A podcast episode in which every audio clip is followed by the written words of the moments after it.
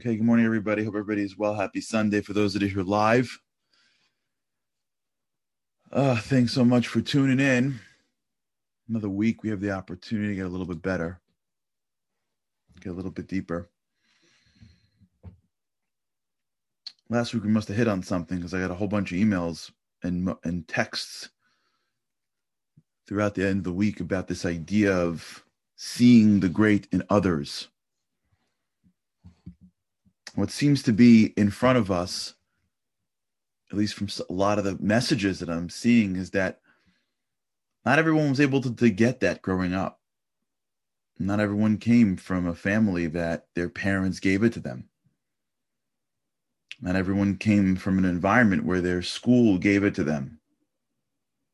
a lot of people walking around, and the people that they began their lives with never saw, or at least they think, didn't see the greatness in them. And they're carrying that 20, 30, 40, 50 years later. Serious stuff. A lot of what we spoke about last week was this idea that there's a piece of us that comes out when someone sees it in us. So, what happens if nobody sees it in us? What happens if you grew up and the people you look up to don't see it in you?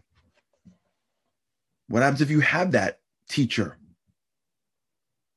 that thinks that you're the worst thing in the world because you can't sit when you're 11? Which is not crazy. I'm sure there's more than one person that has gone through that. What happens if people that are people that you look up to they disappoint you? Let you down. So I want to approach it in two different ways because it's critical. Because parents are human beings and administrators are human beings. And people that we look up to are human beings. And human beings are fallible and they're flawed. And they may make real mistakes. And we may be the subjects of those mistakes. But there's got to be a way that we become who we're supposed to become, even if we didn't get what maybe was due to us when we were growing up. So I want to approach this in two ways. And I want to spend just maybe today, maybe today and tomorrow really delving into it. Because if you feel this way, and from the response that I saw late last week and over the weekend, clearly people do. If you feel this way, that along the way, the people that you looked up to didn't see you, or worse, they they failed to see you. They saw your sibling and not you. They saw the kid next to you and not you. Or worse, they took it out on you.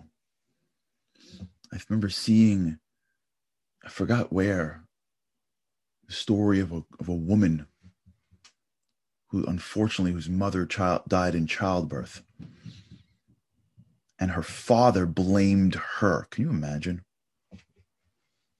Her whole life hearing from her father that she killed her mother in childbirth. Do you understand? So, regardless of the intellectual capacity of that man to destroy her daughter, that's irrelevant. What about the girl? Okay, someone's got to sit down and talk to that dad, if if if he's even all there. But what about the kid? So, how do we do this? We have a life to live. We have an incredible life to live. How do we a sense. There's a million ways. I don't want to, this isn't therapy. And, and if you're in the middle of something, continue doing what you're doing and et cetera, et cetera. I just want to give you two ideas, two ideas just to think about. And I believe if we think about these ideas, it will help us, no matter where you're up to. This is not meant to replace anything that's going on, for sure. Just, we're just schmoozing. We're just talking.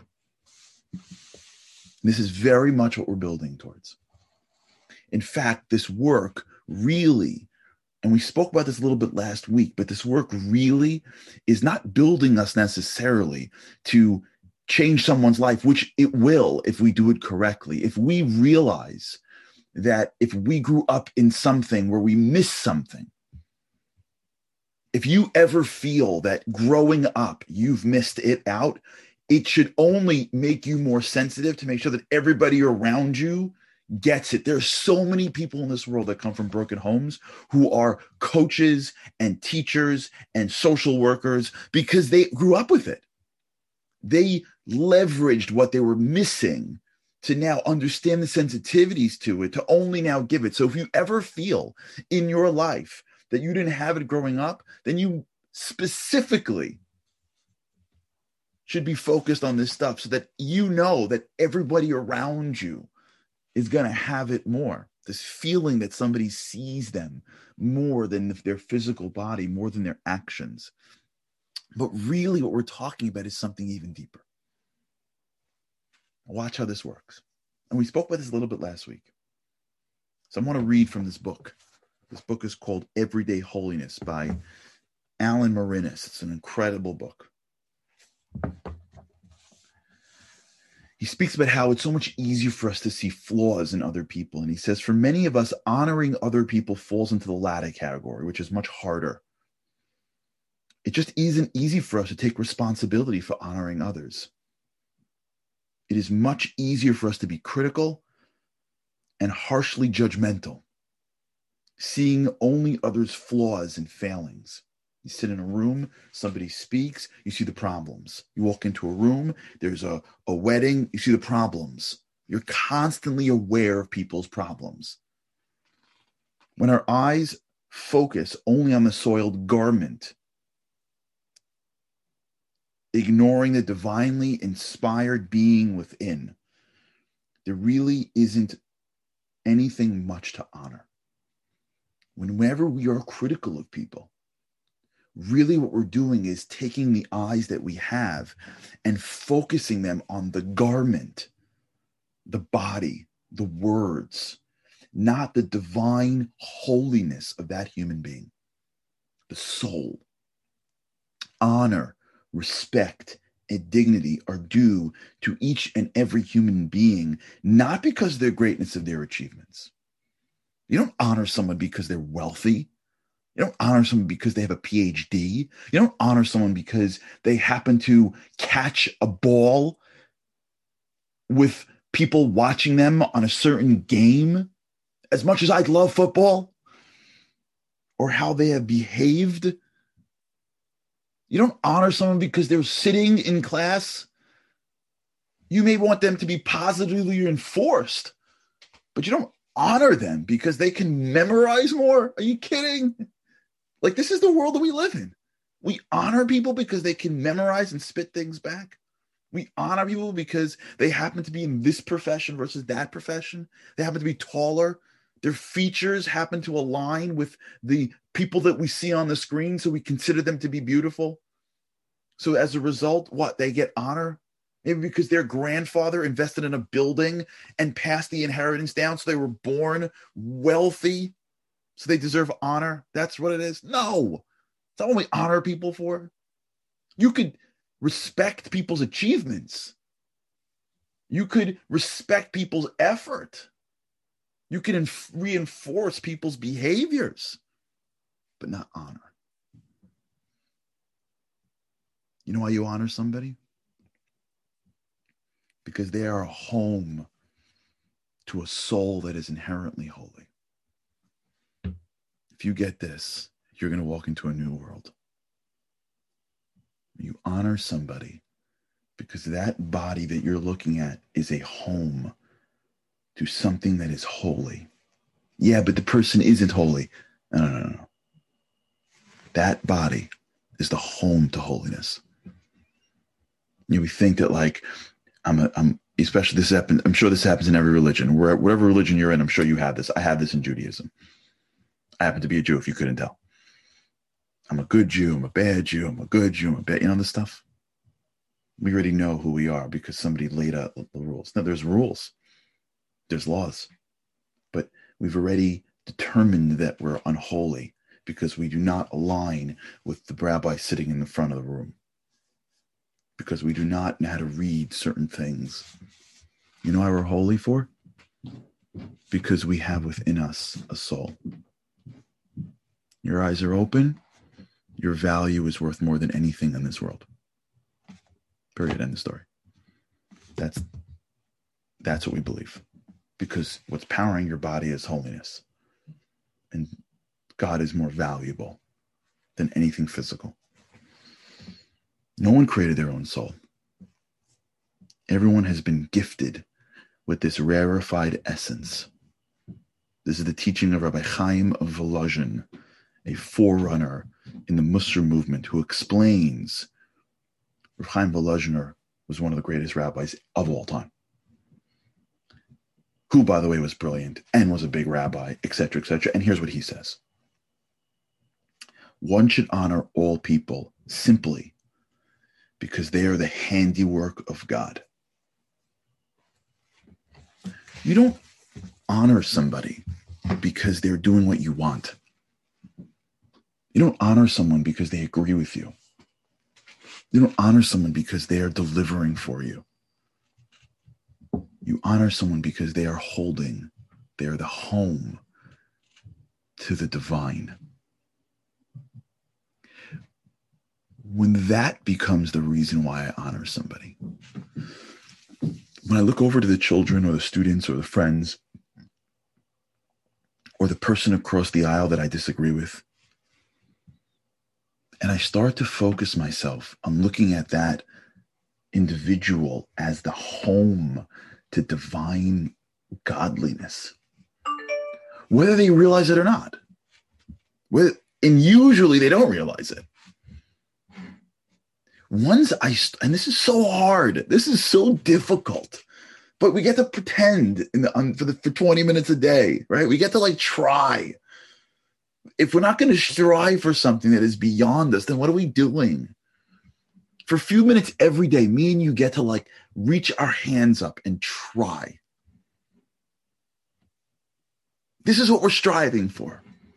This is one of those golden rings if you hold on to this in life, this will take us to places that we never knew imaginable. When we can start to train ourselves, the reason why I'm honoring people isn't because it works for me, because they do things for me, because I like them, because they happen to belong to me, because I'm supposed to. The reason why I honor them is because they happen to be the home of divine godliness. I'm looking at a piece of the divine in the people in front of me, whether they look like me or they don't. And I honor that. I honor what's inside them, regardless if they know what's inside them. Because I honor that which is inside them. You know, it's like I got a buddy of mine that was in the Israeli army and we were hanging out together once in Israel, and there was somebody across from him that was negotiating some price. Then we went to we were buying something, and they got into some like negotiation because in Israel you can do that. You're not in America. You're not going to like Target and negotiating with the with the cashier about, about whether or not the sweater should be or shouldn't be twenty nine ninety nine. In Israel, you're walking down a shuk, you buy something, you can hawk prices. That's part of the fun of being in the Middle East. So this guy who I'm friends with is neg- and, and it's getting a little heated. Not in a bad way but still and they find out somehow that they're in the, they, they were both in the same unit 10 years later in the army. That was it. They were like brothers. They were hugging. They were like no you take it. No you take it. No it's fine. No it's okay. And they the whole negotiation changed. All of a sudden they were negotiating for each why? He doesn't know him. Because he he stood for something. He was in my unit. I don't know that guy, but I know my unit. And I respect my unit. My unit in the army was the most elite. You know, like ever hear speak to I unfortunately I wish I would have. I wish I would have grown growing up, I wish I would have ended up in an army. Something special about being a soldier. All right. When you speak to someone who went through the army, their unit is the greatest unit in the world. They don't respect necessarily I should say badly. They what they respect is what the unit stands for. And if you once wore that unit uniform, you just once, if you were part of that unit, they don't respect your body. They respect who you are. They respect your You're a godly person you believe in something more than this world. You don't respect the physicalness of the person in front of you, you, respect who they are. They're a piece of God. It's the unit you're respecting. It's the divineness that you're respecting. That's why when you see a kid who is who can't sit, thank you. Thank you, Hilton. I love you. That's when you see a kid who can't sit and you see the destructiveness. What you're really seeing is energy. That's why parents that believe in their children and the world doesn't, what do they believe in?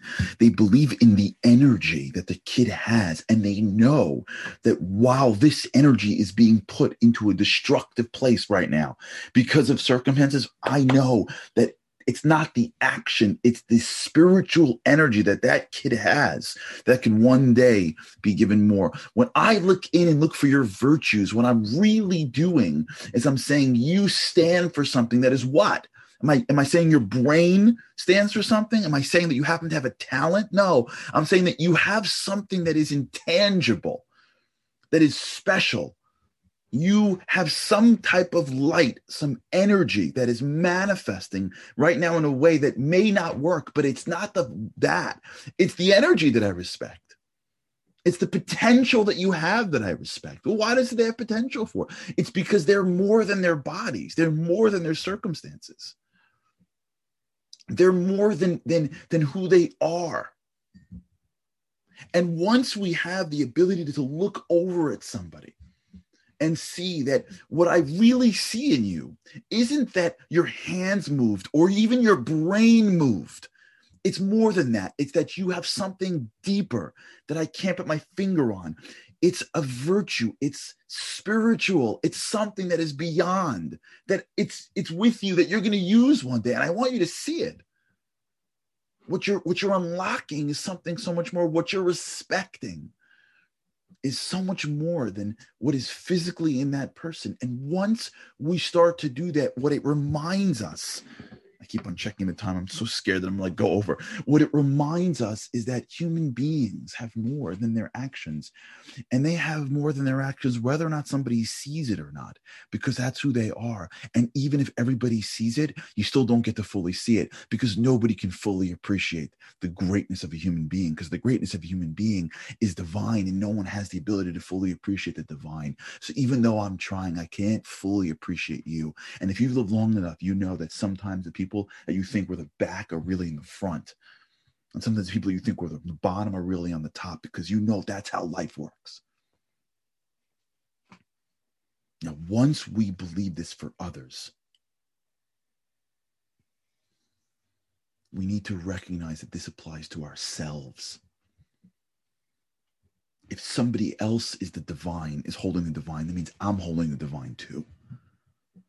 That means there's something inside me that is so uniquely special that God chose to be in this earth and open my eyes. And if my eyes are open, that my value is so incredible that it is beyond what anyone can think. So if I didn't get anyone to tell me that, it's because they didn't see it. And there's nothing wrong with me.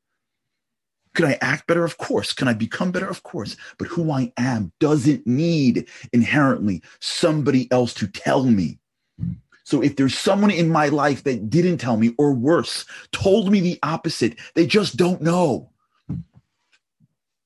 They just weren't delivering. They went through their own stuff. I don't know, but it has no bearing on who I am because because I see that somebody else is inherently value regardless of their achievements just because they are the home of the soul, that means that I am inherently valued because I am the I am the home of a soul as well. And re- whether or not the world tells me or not, it is totally irrelevant. Because I know. Because God made me this way. And that's more valuable than anyone can ever put in. And just that knowledge means that when I wake up in the morning, what I can do is beyond even what I know. What we can accomplish is, is beyond what our brain, remember, our brain only goes past, backwards. Neuroplasticity, I only know what I was exposed to.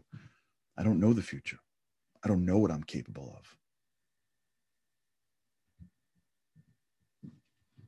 once we realize that there's no one in the world that could make us more or less valuable because our value is actually invisible to everyone, including ourselves and the people that have let us down,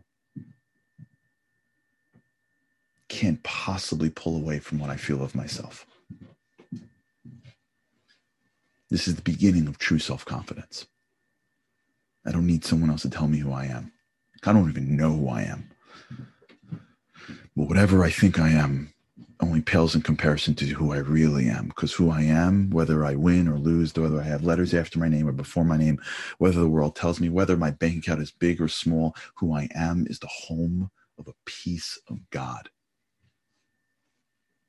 And if God feels comfortable to put a piece of Him in me, there's nothing this world can give me to make me feel more valuable than that. when we believe that, then we look back in our past and whether someone told us or not becomes less relevant. And when we believe that, when you look around and you see all the souls in front of you, man,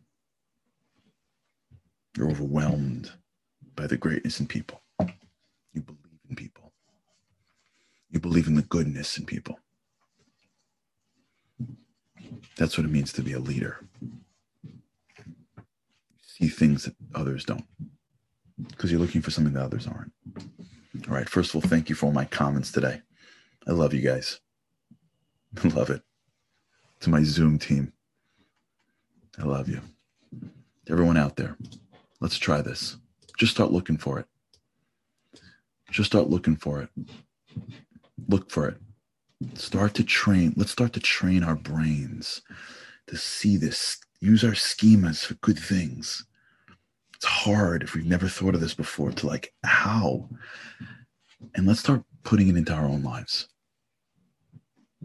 who i am is even invisible to me but if god chose to put a piece of himself in me regardless of a parent or a teacher or anybody thought otherwise they just don't know i don't even know but i'm blessed to be this valuable So we are. All right. Thanks for tuning in. Have an awesome day with God's help. Can't wait to see you again tomorrow.